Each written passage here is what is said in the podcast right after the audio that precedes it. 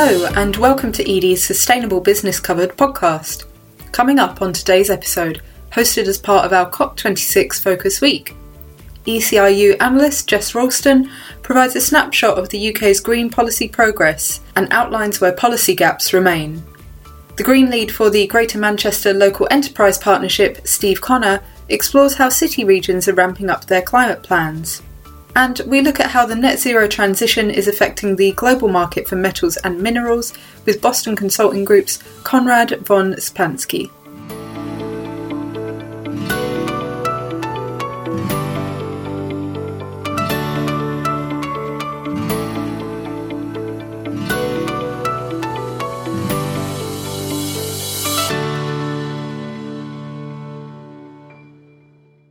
A very warm welcome to you all, and thank you for choosing the Edie podcast today. I'm Edie's senior reporter and podcast secretary, Sarah George, and I'm solo in the virtual podcast studio today. Um, our content director, Luke Nicholls, is busy finalising our newsletter for the week, so if you're subscribed, keep an eye out for that one in your inbox. And our content editor, Matt Mace, is taking some much deserved time off. As we've mentioned in the introduction to this episode, this is part of our COP26 Focus Week of Content and Events, which has been going on since Monday, that's September 6th, 2021. Um, and this is hosted as part of our six month long Countdown to COP26 festival, made possible by our headline partner, Virgin Media O2. Our partners for this week specifically are EY, Grosvenor, and the Woodland Trust. Over the past five days, we've interviewed more than 50 experts, we've hosted more than 1,000 of you at online events, and we've had more than 70,000 views across our website.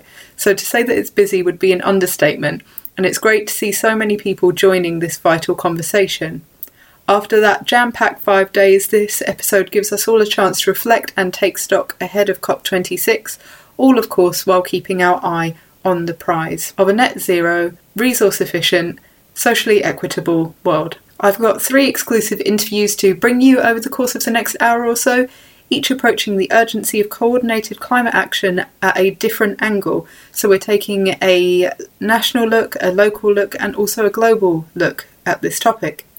Our first interview is with the Energy and Climate Change Intelligence Unit, a London based non profit with a mission to support more informed debate on energy and climate issues in the UK and to highlight the importance of action at a scale and pace that meets the demand of science. The ECIU are long term friends of Edie, and I must say I've missed going to their briefings in person over the past 18 months. So it was great to get some time in the diary with Jess Ralston, one of their analysts, and her primary focus is on the UK's domestic decarbonisation journey and how policy is helping that journey in some cases and hindering it in others. I've had several emails in the past few weeks asking, so where can I see a list of all the UK's green policies? Where can I track progress of all those bills, white papers, and other documents? Um, and as far as I'm aware, no tool exists yet. Although we are increasingly getting news of tools that can measure the economic, climate, and nature impacts of certain green policies, definitely saw one for the budget. But I hope that this interview with Jess will provide a good explainer whether you are out of the loop on UK green policy at the moment or whether you've been keenly following along in recent months. We've got three guests to host in an hour, so let's crack on and play that interview with Jess in full. Hi, Jess. It's such a pleasure to have you um, on our podcast today. How are you? Hi, yeah, good, thank you. Not too bad. What about yourself? Good but busy as we've just been saying it's a busy time for the, for the unit as well i'm presuming. Yeah definitely. It's been um it's been good because you can see lots of different parts of climate start to be talked about and debated a little bit more but um yeah busy to say the least. Of course. Um, and yeah, we're obviously here as part of our countdown to COP26 Focus Week, and it's great to have you on um, because I know you're doing everything um, at the unit in terms of looking at domestic um, policy, I think. So we can talk a little bit about the, the international piece as well, but it would be good to start with the domestic policy, um, really. So we're speaking just as Parliament is preparing to officially return from summer recess. Um, shortly before we went on recess, we had that warning from the CCC that several of the policy packages that are needed before the overarching net zero strategy um, are behind.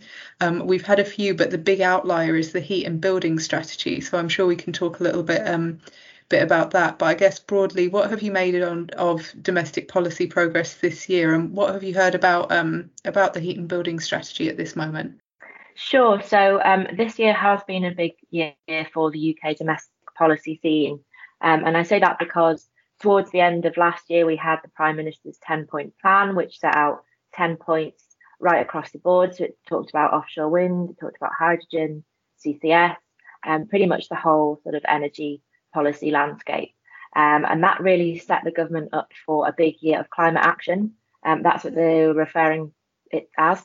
Um, and obviously, we're hosting COP this year, so it's a big chance for the UK to show um, their green credentials and really show what they're planning on doing about getting to net zero. So it has been a pretty big year.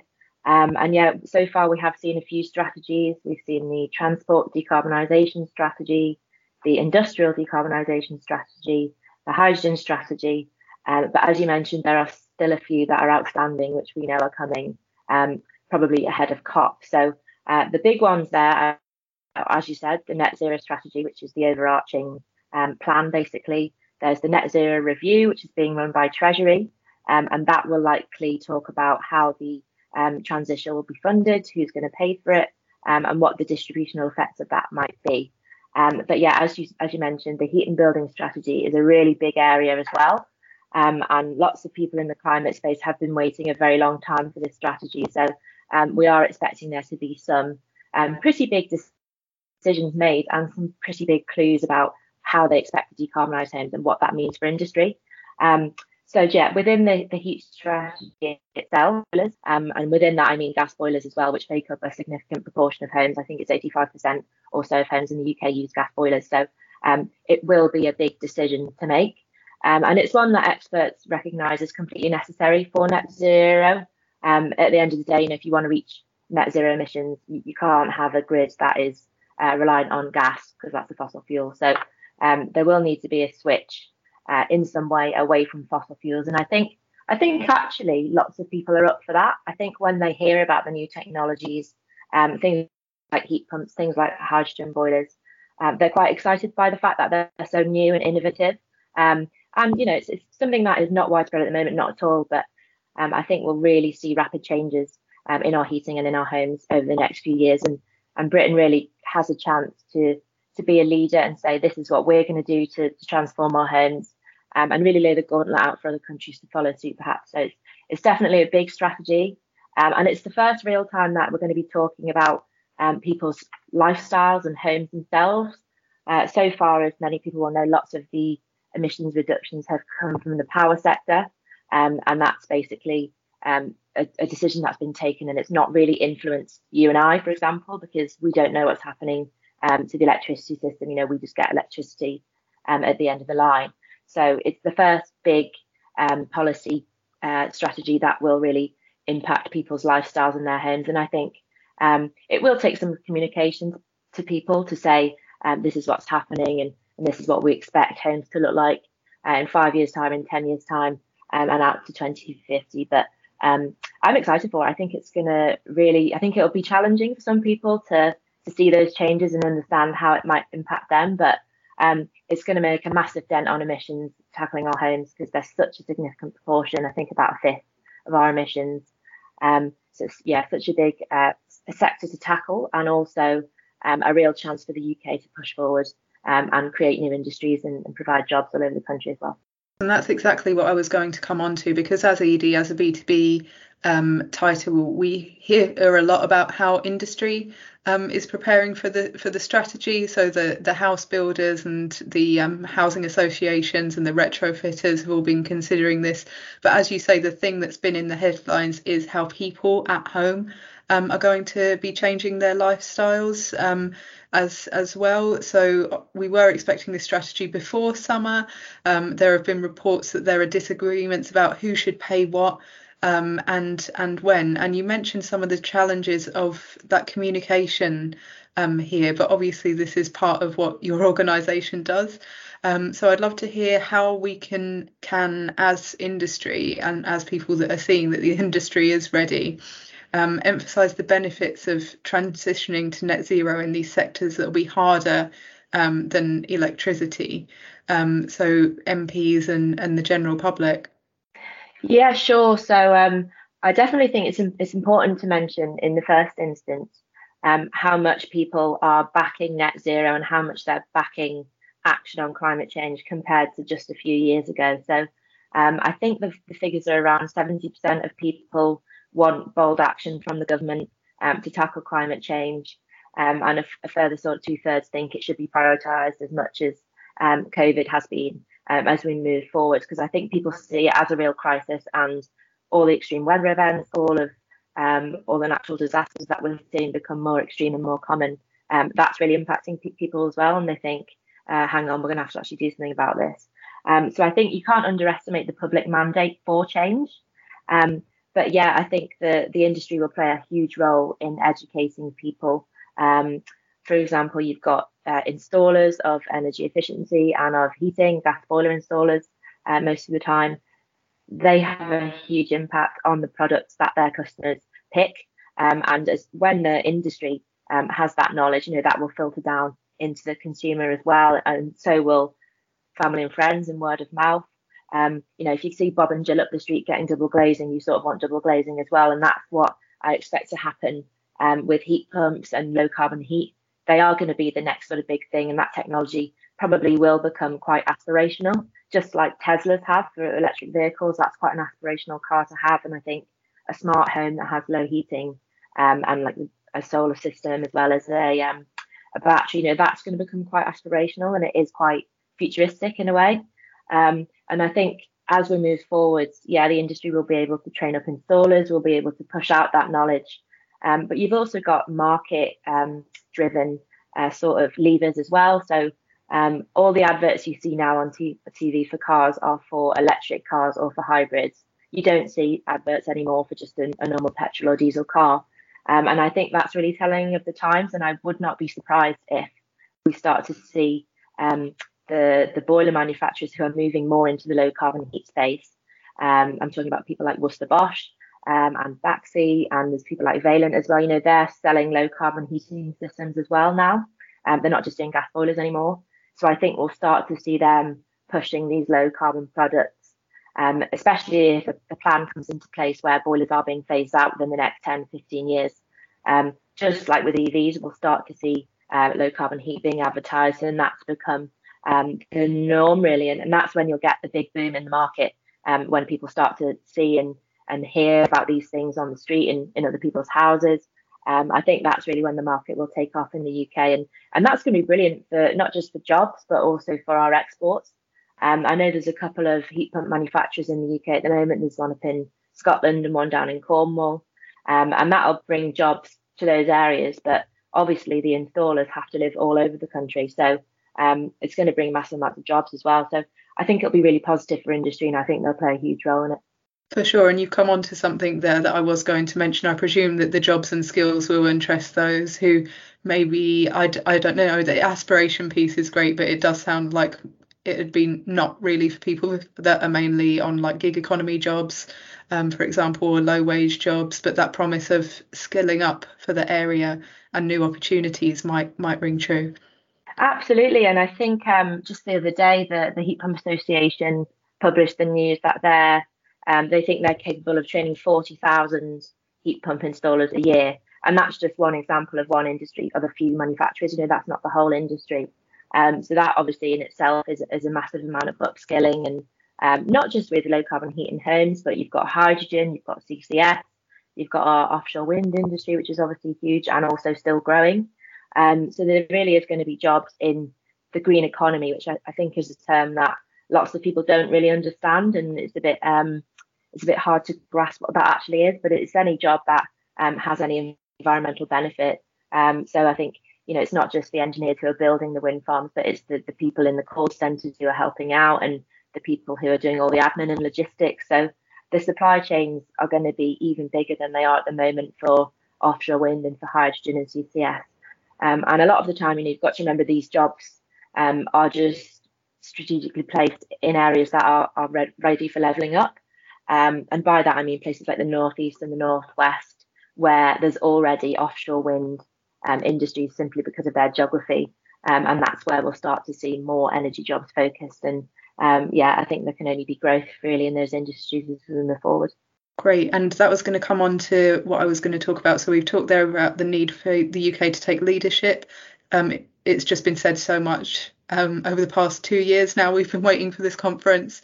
Um, that this is a real opportunity, not only to get other countries to increase their climate commitments, but to show our own credentials, grow exports, um, and and talk about skills. But I think at the moment we're also looking um, as well at the optics of this and the opportunity and how we phrase that, which is what what we've been um, what we've been looking at. So I have my fingers crossed that everything you say will um, come about because you mentioned the need for things like offshore wind um, up north, but we're talking at the moment as they're looking at Cambo and as they're looking at potentially um, 18 other projects. So I'd like to hear about what can be done to make sure that this gap between ambition and action is really plugged, that the opportunity of COP is seized without these these pitfalls being made. Um, I know that's a really complicated and broad question.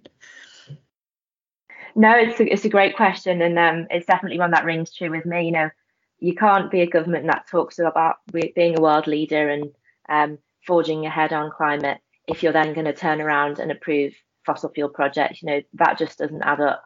So it's it's a real big test this year of how seriously this government takes climate change. And um, yeah, like you mentioned, the Cambo oil field, and there's the the coal in Whitehaven, coal mine in Whitehaven as well.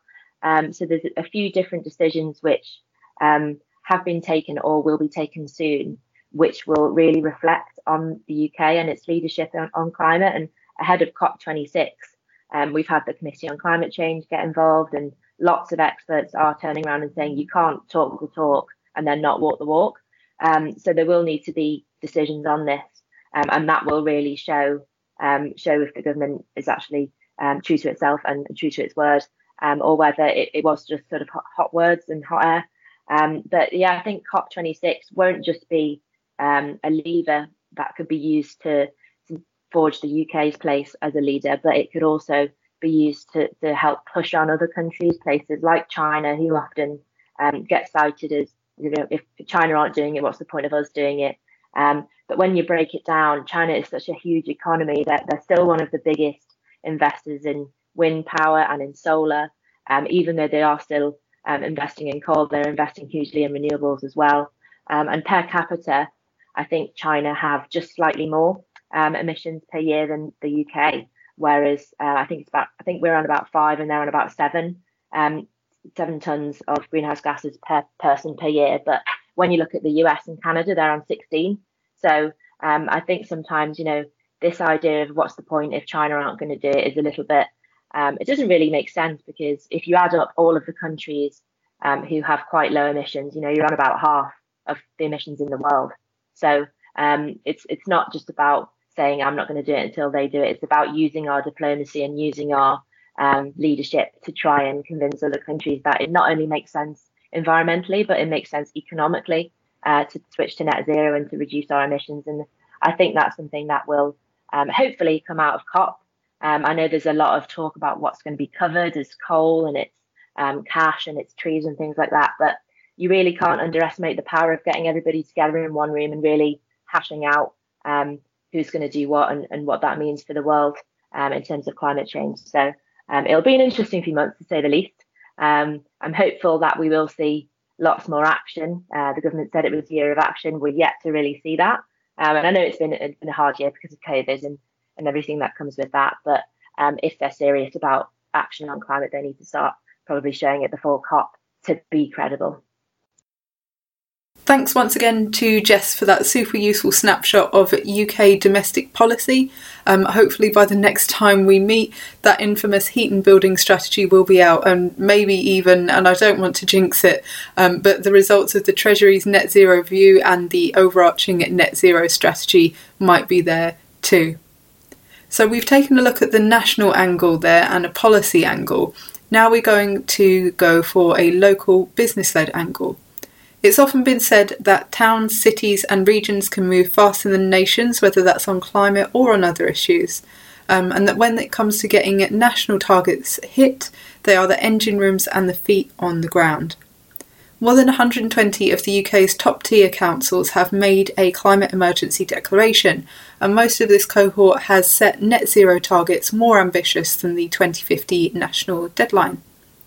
Among them is the Greater Manchester Combined Authority, which has a 2038 net zero vision.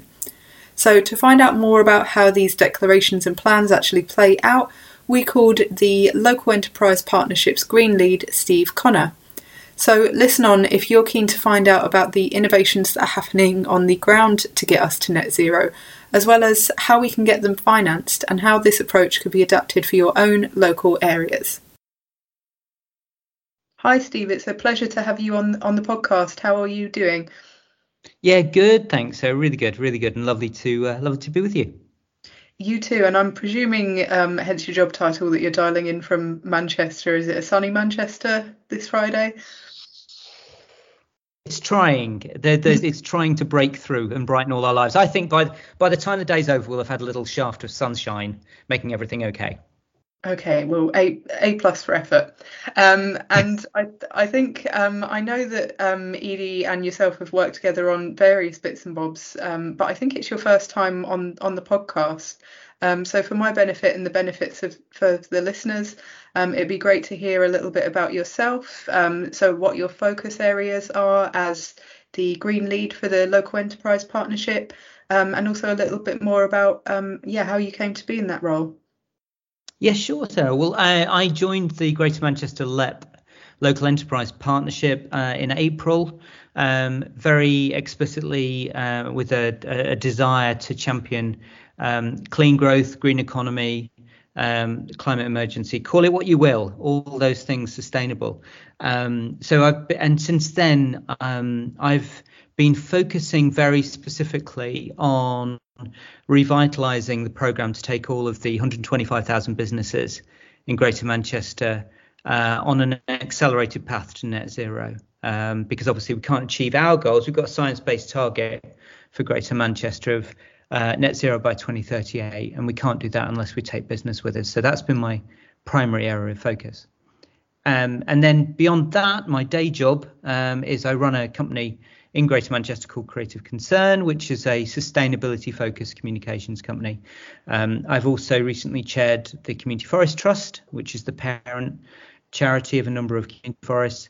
And I chaired also Greater Manchester's uh, climate change action plan. So I've had a few different sustainability hats to wear over the years. Great. And in terms of the partnership and the climate action plan, um, we've had a look really in how cities and regions can lead on decarbonisation, and we've we've spoken to people in Manchester about that 2038 target um, that you that you mentioned. Um, but I think something that's coming up increasingly is opportunities to lead now on not only climate mitigation, so the decarbonisation, um, but adaptation and resilience um, as well. So I'd love to hear your thoughts about how cities and city regions can lead on that. Hmm. And I know you've sent me some notes about some really exciting projects in that space. Yeah, thanks, sir. I, I think cities, um, uh, the adaptation uh, piece and creating more resilient cities um, is something actually that's not that new to Greater Manchester in the northwest of England. Would you believe um, our first climate change um, plan in 1998 was actually an adaptation plan? It was actually an examination of what the impacts of climate change might be and how we could, in some way, prepare the region for them. So we've kind of we're, it's never we've never taken our eye off the ball on this actually, and I think it's important to say that it's not a, something that's sort of come late to the table. I think for, for Manchester very specifically, our, our, first climate change plan was in 2009, and adaptation was one of the five strands of it. Um, so. We, as a city, we've we we've been focused on this quite for quite some time. Not least because, and I know it's often said, um, we're really conscious as a city that's really focused on social justice the, the impacts of climate change are f- felt hardest by those who are least responsible for creating it. And so, for, for a city that leans towards sort of social justice and environmental justice, it's it's been a, a bit of a no-brainer for us to make sure that adaptation is quite close to the top of our agenda. When it comes to cities, I, I think that there's a huge uh, opportunity for leadership on climate adaptation because cities have got so many levers they can pull. Um, and so I don't ever want to see it left behind um, as a sort of second uh, second tier subject after mitigation. We've got spatial plans, we have developer levies, um, we have the co-benefits that can come from infrastructure spending and other things like that. We have so many tools at our disposal to make adaptation happen um, and to create and draft plans at city scale um, that can help us um, adapt swiftly. So we do have a really important leadership role to take. For sure. And you mentioned there that the city, as you say, has a long history here um, and climate justice comes naturally. But I wanted to get a feel on whether this approach could apply to other places which might not be as far um, on that journey. And specifically, when we look at things like nature based solutions um, and resilience, we often ask, well, don't they need to be context specific? What about the local biodiversity? What does the local landscape um, look look like? So, what are the opportunities here for replicating that elsewhere? Um, and what are the sort of context specific considerations that you'd say need to be considered? Well, in a UK context, um, when any city claims to be the birthplace of the Industrial Revolution, um, several of our northern and Midland cities start to roll up their sleeves and and get ready for a scrap over. No, we started the Industrial Revolution. It wasn't you. Anyway, just for the record, we did and um, the um, so so for, for, for Manchester, so steeped in industry, our path towards both decarbonisation and climate resilience is a really interesting one, isn't it? Because we're on a journey from you know the world's first industrial city to becoming a, a sustainable city of the future. And I've often said that if Manchester and Greater Manchester can go on this journey, um, then no other city really anywhere in the world can say that this is too difficult um, because we, we, we have all of that baggage of the 17th, 18th, and 19th centuries and 20th century to deal with. So we um, have a huge opportunity to show that this is perfectly possible. Um, in terms of context specific adaptation, I think it's a really good point. There isn't any simple template that you can lay over a city and say, right, there's your adaptation plan, off you pop. Um, and it's a bit like I know it's a really sort of hackneyed um, uh, piece of symbolism, but uh, green infrastructure, nature based solutions, call it what you will, ecosystem services, we could track back through the jargon that's been used to describe this space. But for me, it's always like a Swiss Army knife. It's got loads of little useful tools and cool gadgets tucked away inside of it. And you probably need to use all of them at some point. So the the things that nature-based solutions offer, from you know dealing with flood risk through to uh, creating shade, reducing the heat island effect, making people happier. These are all things that um, apply in almost every city in the world. So the, the broad suite of tools that nature can deliver for cities um, are all appropriate. You just have to dial them up or dial them down depending on which city you're in. For Greater Manchester, we've got um, significant issues over flood risk, for example, because we've got a whole bunch of uh, really beautiful hills all around us, but there's a, a, load of runoff that brings it into our towns and city centres. So I would probably put um, flood risk pretty high uh, on on my list. Um, but all the other um, things that nature can deliver for a city uh, are appropriate to Greater Manchester as well. I think for those of us working on the future of cities, um, getting our heads around nature-based solutions does require us to re-emphasize for people who just don't get it that nature and the city belong together um, and that's sometimes not um, very apparent to key decision makers, those steering our economies. That I always love the phrase that the economy is a wholly owned subset uh, of the environment, and so cities need, deserve, want, and must foster nature because the two can only work together. Fantastic, thank you so much. And and you've mentioned there the need for yeah improvements in storytelling, as you've mentioned, um, and in planning and in measuring metrics. But something else that we hear a lot about is is the funding gap um, in nature-based solutions financing. And you've kindly sent me some notes about um, the ways in which the partnership is working to innovate funding models. Um, so I'd I'd love to hear a little bit more about mm. that. Yeah, in Greater Manchester, we've got a few um, really interesting projects, initiatives, and partnerships going on. Um, we've got a big program called Ignition, uh, which is uh, an EU-funded program um, led by a whole bunch of city partners like the um, Lancashire Wildlife Trust, by the Greater Manchester Combined Authority, our brilliant community forest called City of Trees and it's looking um, both at generically at nature-based solutions and the city and what, what they can deliver and any innovative approaches to involving people in them to, to innovate in planning. But one of the really critical bits of the mix is how do we introduce novel or innovative financing mechanisms to help support and deliver nature-based solutions. Uh, and so that's one of the really critical parts of the Ignition project. Um, there's uh, a few of the highlights, I think, probably are the setting up of a Greater Manchester Environment Fund. Um, so if all the little pots of funding can't deliver as much as if they're aggregated together. So um, we're busy setting up a Greater Manchester Environment Fund um, to help deliver some of this. And then the the kind of checklist of different funding mechanisms that the project's looking at include uh, co-investment. So if you if you're spending on infrastructure anyway, uh, introduce nature-based solutions into that investment. Um, you know, don't spend twice. It's a bit of a no-brainer, but it's amazing how often people miss that. Um, things like developer levies. Um, so if you get a permit to develop, you have to introduce some nature-based solutions into that mix. Um, some of the more challenging ones um, like endowments and green bonds that are becoming more popular and more talked about. We're looking at those. Uh, and even things like um, service charges for nature. So, if you are lucky enough to be a recipient very directly of a nature-based solution, should you be helping to support that? Um, and that's been looked at and for a number of years now, in particular, looking at how parks can be funded in a more sustainable way. Uh, and then there's some of the ones that um, sort of Edie's readers and listeners on the podcast we've heard about, like things like uh, biodiversity net gain. Uh, and how can we use that to deliver more nature-based solutions? So that whole um, mix, that's the kind of bigger, longer list of innovative solutions. And one thing that's coming out early um, in the Ignition project is how can we blend them together? Because if you take any one of those just on their own, sometimes they're just a little bit tricky to get off the ground. But if you get one, two, three, or even four different funding streams and combine them, then you can deliver uh, an awful lot more.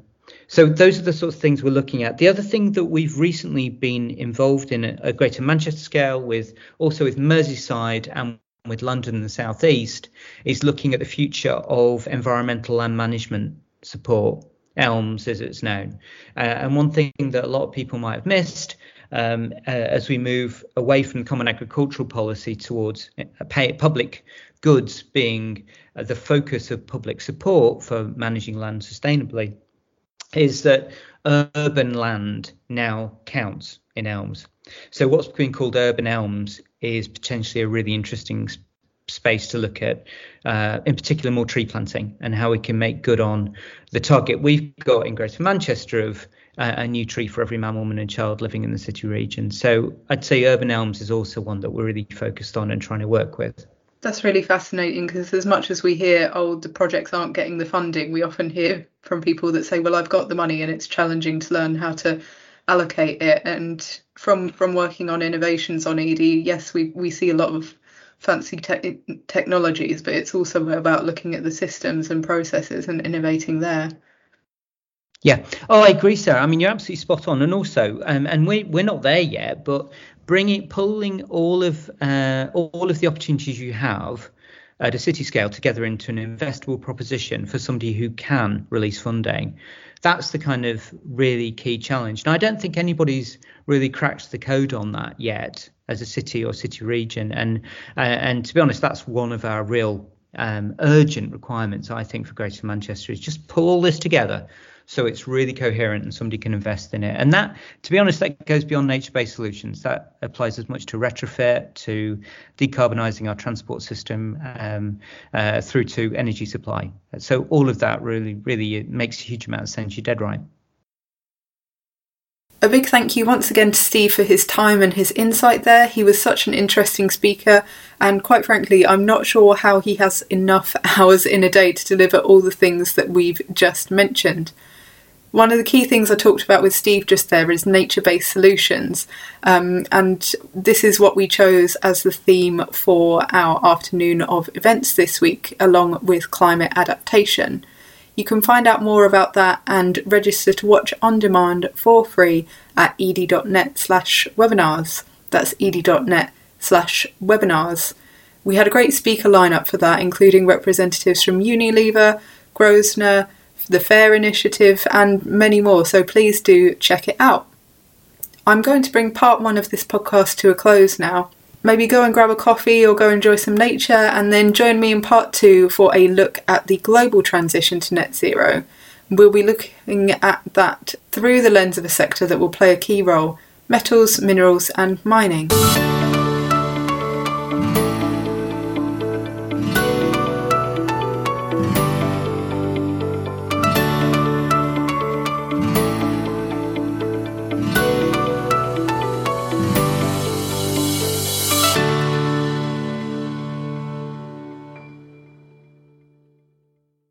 Hello, and welcome back to the second half of this episode of the Sustainable Business Covered podcast, our special edition for our Countdown to COP26 week. After looking at action on a local scale in part one and also taking a look at national policy, we're zooming out for part two to focus on the global net zero transition.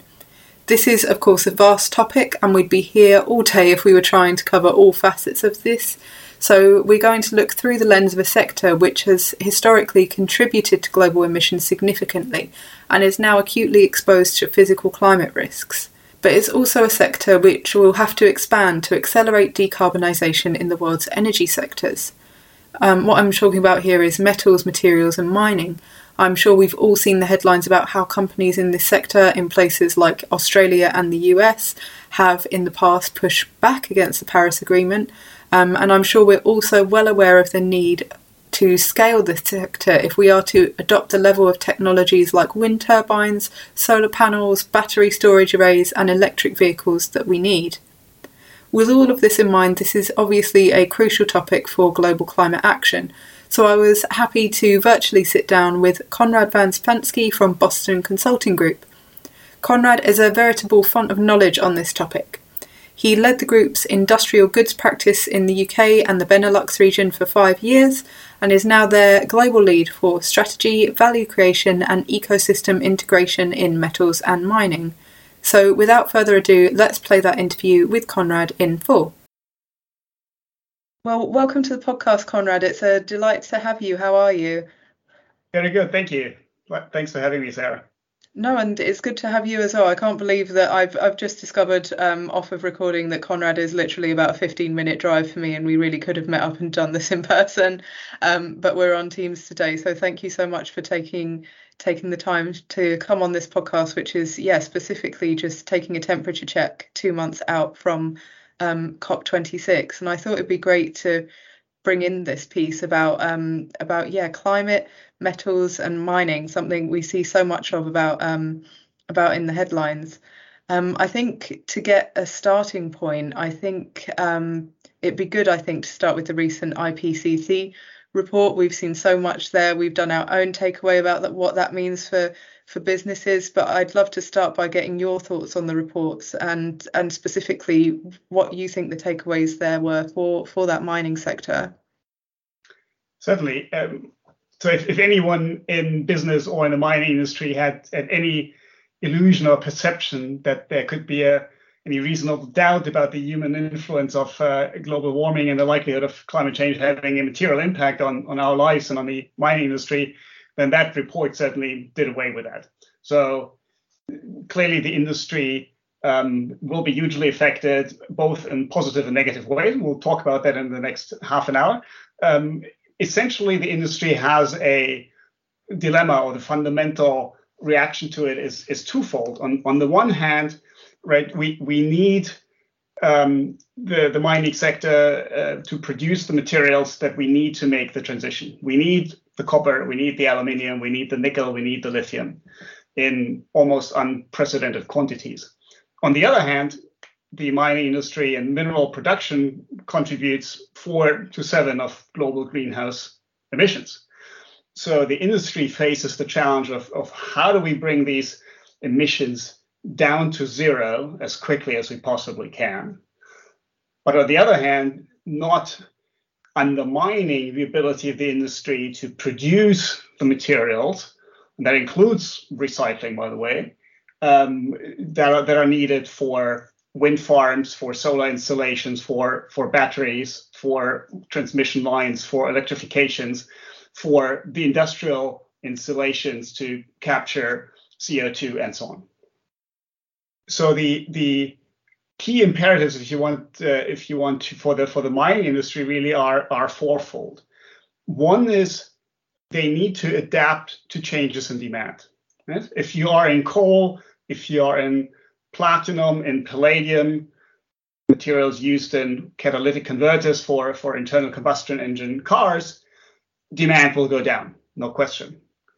Um, if you are in metallurgical coal needed for steel making, demand will also go down a little bit slower because we don't yet have another way of making steel on an industrial scale without metallurgical coal. Um, but if you are in copper, aluminium, nickel, lithium, potentially uranium, all these materials will be needed in, in much larger quantities than before. And so you need to think about how this transition will impact your portfolio. What will essentially become worthless? Coal mines.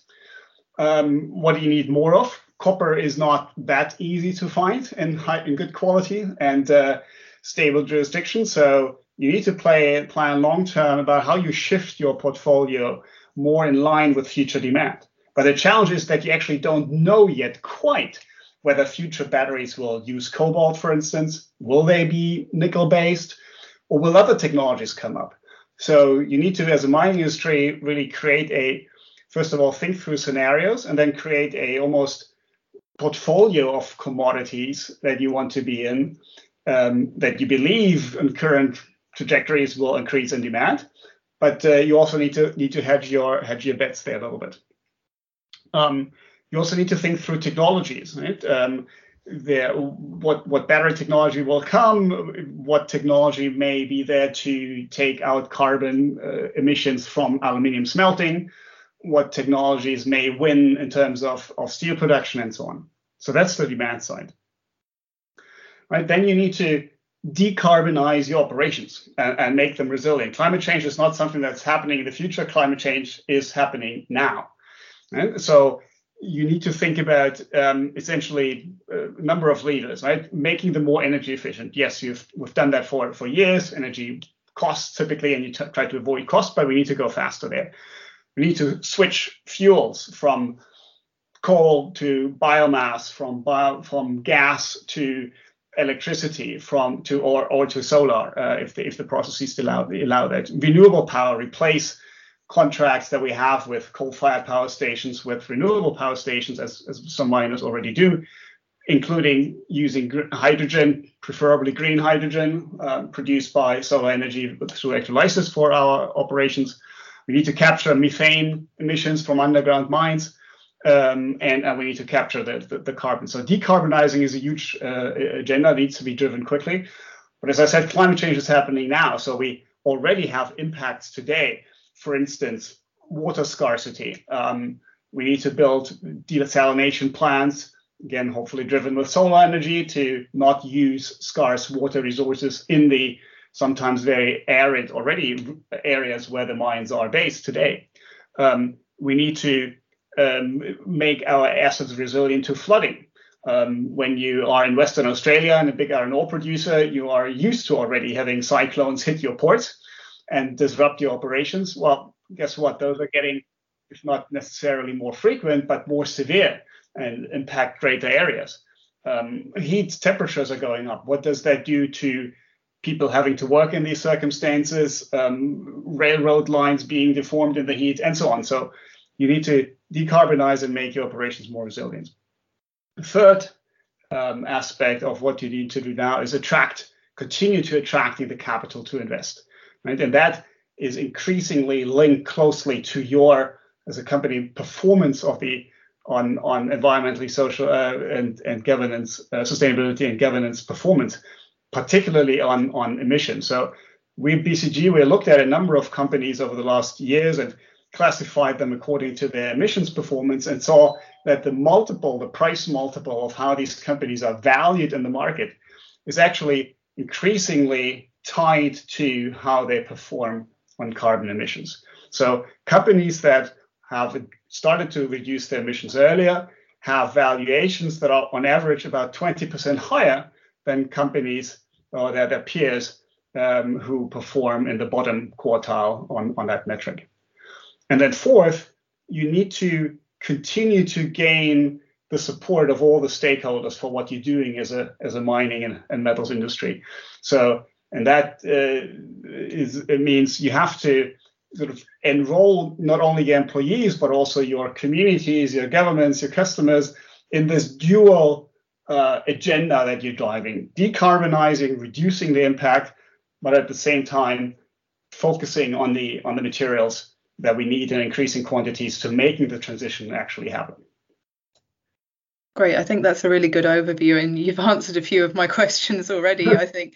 Um, but yeah, this is why metals and mining is so interesting to me in the climate space because it's not only acutely, you know, exposed to risks, um, it's it's also contributing to emissions, but at the same time, there is that positive economic impact that it's seeing from the low carbon transition from increasing demand. And I wanted to focus on that um, for a moment. So we've seen a lot about this in the headlines in, in recent times about how the net zero transition um, means we're going to need so much more copper, so much more lithium, um, and and so on. Um, and you've talked about the things that companies need to be aware of and seriously consider um, with with that in mind. But are you seeing this as how the conversation is being framed? Because I personally sometimes see some fear mongering. So, oh, this is why we shouldn't go all in in the low carbon transition because it's unsustainable from a materials perspective.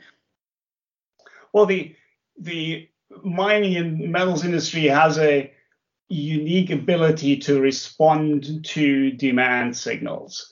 Right? It is a it is all about uh, having having a positive outlook on the demand and price levels for a commodity that determines which deposits or which operations become feasible in the future. So when you look back to the uh, super cycle driven by fast growing Chinese demand uh, about uh, 15, 20 years ago when it started, right? That was all driven by demand growing faster than supply and iron ore prices went to $200 a ton and copper went to way above uh, above ten thousand dollars a, a ton and so on, and nickel went to twenty thousand and so on. Um, well, and people believe that would be the new normal. Well, guess what? The industry catches up and brings a new uh, supply and new operations, and and before marginal operations or marginal deposits in, in lower price levels now become suddenly viable and are being brought into production, and people invest and guess what? Supply catches up, and the inev- inevitable happened when when the demand growth slowed down and supply finally caught up. But five or ten years later, you had from say about 2013 to 2016 a period of, of continuously declining prices, pretty precipitously so. Um, and uh, so also on, in this case, um, I think the, the the increase in price levels for say battery uh, electric materials will do two things. They will stimulate the mining industry to bring in new uh, production, and they will, uh, and, and of equal importance, stimulate innovation on the side of the, in this case, example, battery manufacturers to develop new technologies and new processes that use less of these now very expensive materials. And we're already seeing that with, with cobalt, uh, which is not only expensive, but also largely produced in the Democratic Republic of, of, of Congo in often very circumspect circumstances. Right? You you have uh, wildcatter miners, you may have child labor, you may have you certainly have a disregard of environmental health and safety regulations there, and and so. Uh, battery manufacturers have for some time now tried to engineer the, the cobalt out of the battery and that was already succeeding. So Tesla is already selling some of their top-end cars with, without the cobalt in the battery. And so equally, we'll, we'll, we'll see when, when demand goes too high, supply can't keep up, and prices go through the roof. I don't think that's not an argument for, for not doing the, the energy transition. That is an argument for, and the economic stimulus works in that way for innovation and for, for increasing supply. Great. And you mentioned there some of the different technologies and considerations that need to be made. So it's pretty obvious that there's no one single answer to a green or net zero or resource efficient um, mining sector. But I wanted to get your view on a little bit more detail about this sort of jigsaw um, of solutions that, that we're getting. So, in terms of what sort of solutions are likely to play the biggest role in um, in resource improvements. So is that going to be alternative materials or recycling, do you think? Um, and then on, on decarbonisation, what are some of the, the biggest technologies that we're, we're looking at? So let's start with uh, with decarbonisation, right? The in the metals and mining space, the the, the largest amount of emission essentially comes from one steel production, and secondly, um, aluminium smelting. Right? Uh, let's let's look at steel production a moment uh, closer. Essentially, two ways of, of producing steel today. One is electric arc furnaces, which uses um, scrap steel essentially largely as an input, um, and and doesn't produce as much CO2 per ton of steel produced, uh, depending on the on the electricity source you use as the, the, the primary route, which is reducing iron ore through metallurgical coal in a blast oxygen furnace. Um, and uh, that by the by the very nature of the process, you have coal, which attracts the oxygen from the iron ore, and you, are left with CO2 and and and iron um, in, a, in, a, in the simplest level, right? And, and and how do we? So we need for that we need a fundamental new process, right? The the end vision is we would use hydrogen as the reduction agent. So we would use hydrogen plus iron ore makes water plus plus iron. And the question is, where does the hydrogen come from? Um, hopefully, it is produced with uh, solar-powered electrolysis, again, uh, emission-free. Um, there are pilot plants already doing that today in, in, in Sweden.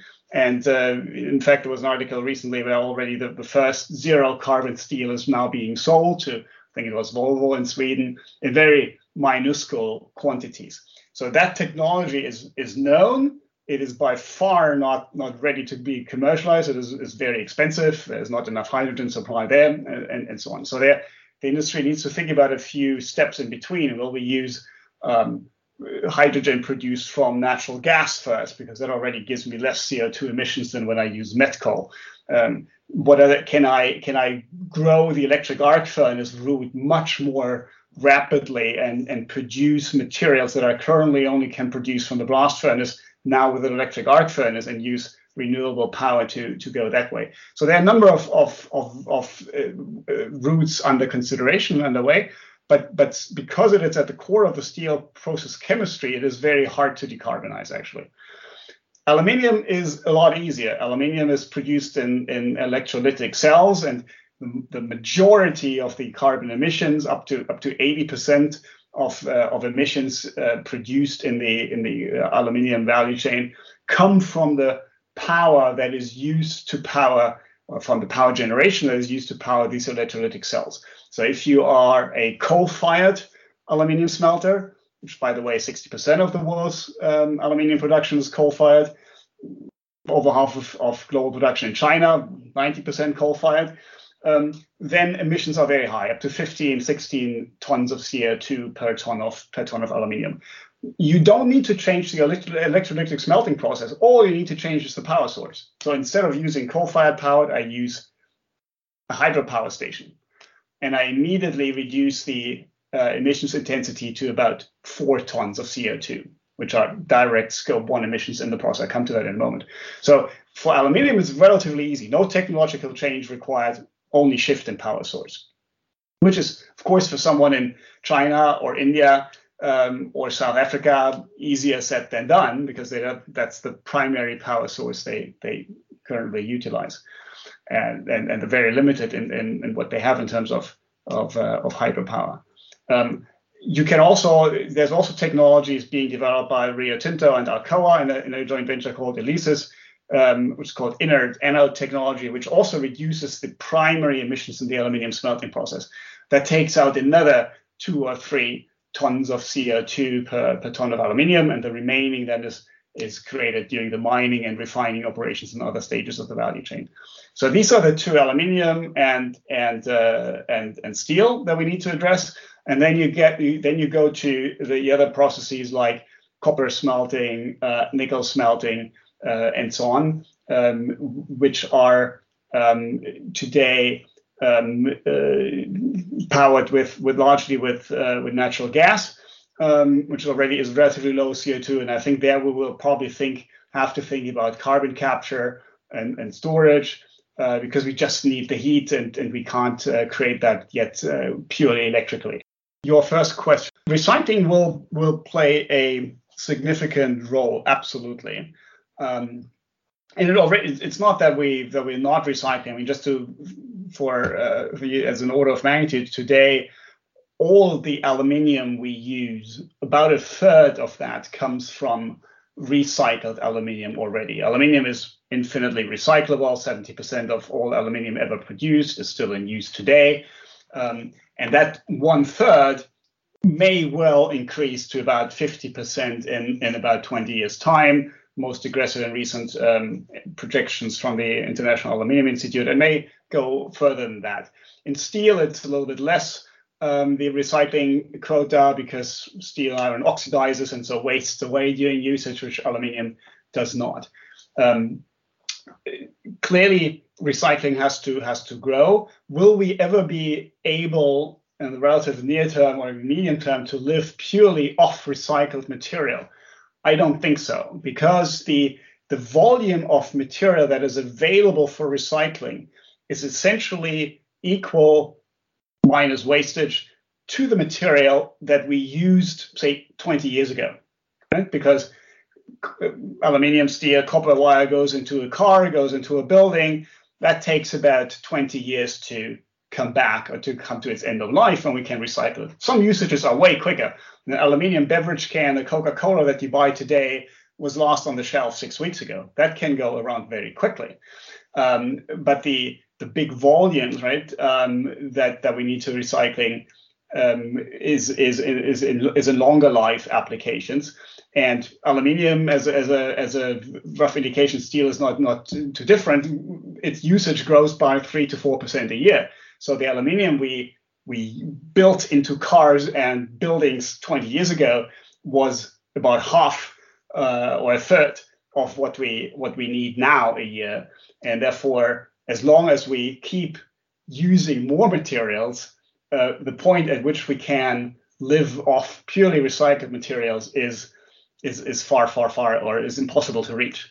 We essentially need to come to a point where we don't use more aluminium next year than we did this year, or more steel, more copper. Um, can that point be reached? Absolutely, yes, with a stagnating, ultimately stagnating, uh, hopefully, uh, population in the in, in the world. Uh, maybe that point will will be reached at some point, um, but it's not it's not in the next 20, 50, 100 years. That makes complete sense. Um, and Konrad, I know our time is nearly running out, but I did want to briefly touch on something a little broader than just this deep look at mining impact of net zero that we've been going through, um, because I know that you also have a lot of expertise in joint ventures and strategic alliances, and we're speaking ahead of COP26. Um, and in preparation for that, I've seen so many of these kind of ventures and alliances launching, whether that's in the UK, other geographies, or internationally um, and whether that's sector specific or on a specific technology. Um, so I'd I'd like to touch on just to finish up um, your top tips really. So how organisations um, can make sure these ventures and alliances succeed um, that after they succeed in doing like momentum building and awareness raising ahead of COP, that they actually deliver, for example, the carbon reduction or the, the resource benefits that we, we desperately need because we've seen the IPCC report and, and we need those results. Absolutely, and and uh, thanks for asking about it, which is a really interesting field. There is indeed a, a growing number of alliances with a climate focus uh, now being established, and uh, with a few colleagues, I'm currently actually looking into these uh, corporate-led sustainability alliances. We started by by collecting data about uh, uh, about 50 of, of those alliances, of which actually more than 20 have been founded in the last five years, and the oldest one go back sort of sort of more than 20 years. So we definitely see a growing frequency of these alliances being being formed. Um, we are seeing them increasingly focusing on not just um, advocacy or raising awareness, but actually on raising or setting new industry standards. Sort of about 75 of, percent of the alliances are doing that. Um, 40% of those doing sort of influencing and shaping regulations, and 36, a good third, uh, work to increase transparency. And then there are other other agendas as well. So looking at these about 50 alliances that we have analyzed, there are a few success patterns emerging. One is start with players that are essential to the to the solution. Right? Um, you need to gather ideally uh, market players with a, with a strong market share, with high commitment, with strong innovation capability, and everybody needs to be around the table who needs to contribute to solving the problem. So take the Maersk uh, Møller McKinney Center for Zero Carbon Shipping that brings together mining companies, shipping companies, fuel companies, banks, uh, engine companies, uh, all needed to decarbonize the shipping uh, value chain. So a, second factor is uh, for that we see the, the better alliances doing is they articulate very clearly their public commitments and have a strategic plan um, with with robust sort of governance and accountability measures, i.e., they publish repeatedly of how they're progressing towards their targets um, and uh, and invite independent uh, bodies to to verify these targets. Science-based Targets Initiative, for instance, is a is an example of that with its 800 and more members. And um, creating transparency through sort of a standardized data sharing um, you want to create competition. You want to uh, share learning, right? The International Council for Mining and Metals, as an example, brings together about 28 of the world's largest mining and metal firms, mining, mining and metal companies.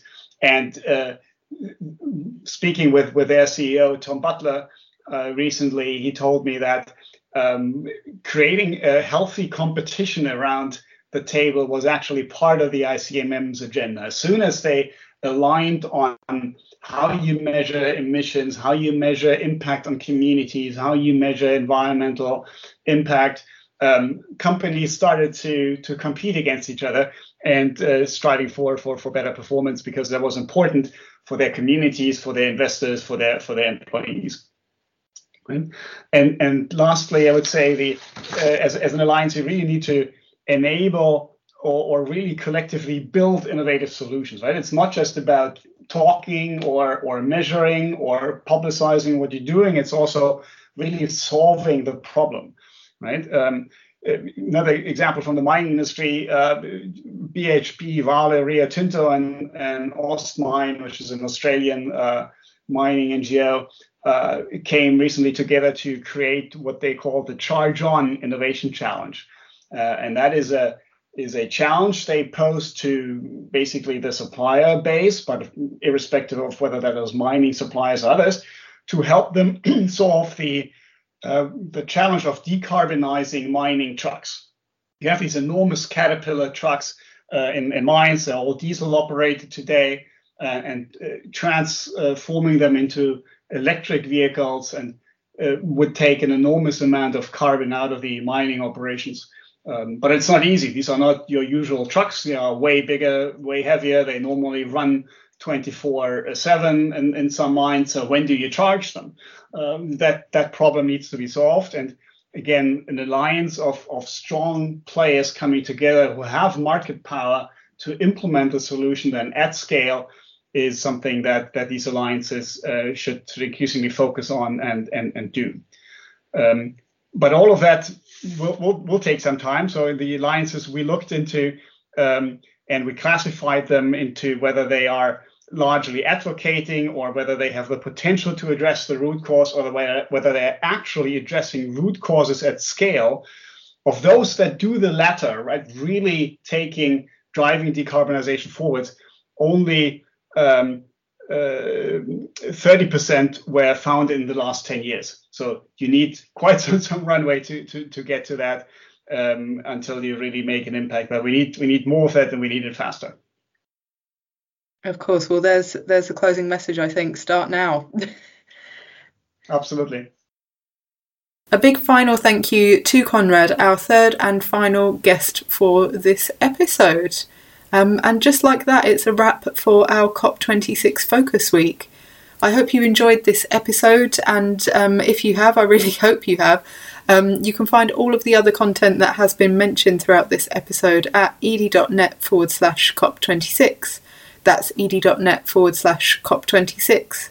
Some resources that will be particularly helpful are our COP26 primer reports. So these are a series of downloadable reports each taking a look at the UK COP unit's five chosen themes for the conference. So, taking a global stock of progress, looking at remaining gaps, and some of the best practice initiatives that are underway to close them. So, the topics we've covered here are clean energy, clean transport, nature based solutions, adaptation, and finance. We've also just uploaded an updated version of our Edie Explains COP26 for Business report, which does what it says on the tin, answering all of your FAQs about the conference. You can access all of these resources at edie.net forward slash downloads. That's edie.net forward slash downloads.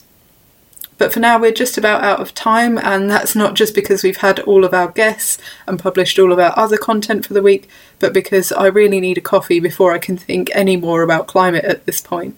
Um, and I'm sure it'll be the same for many of you. So thank you so much for joining us for this episode and for this week.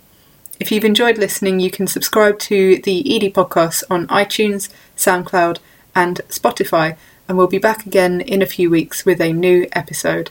Until then, it's a goodbye from me. Goodbye.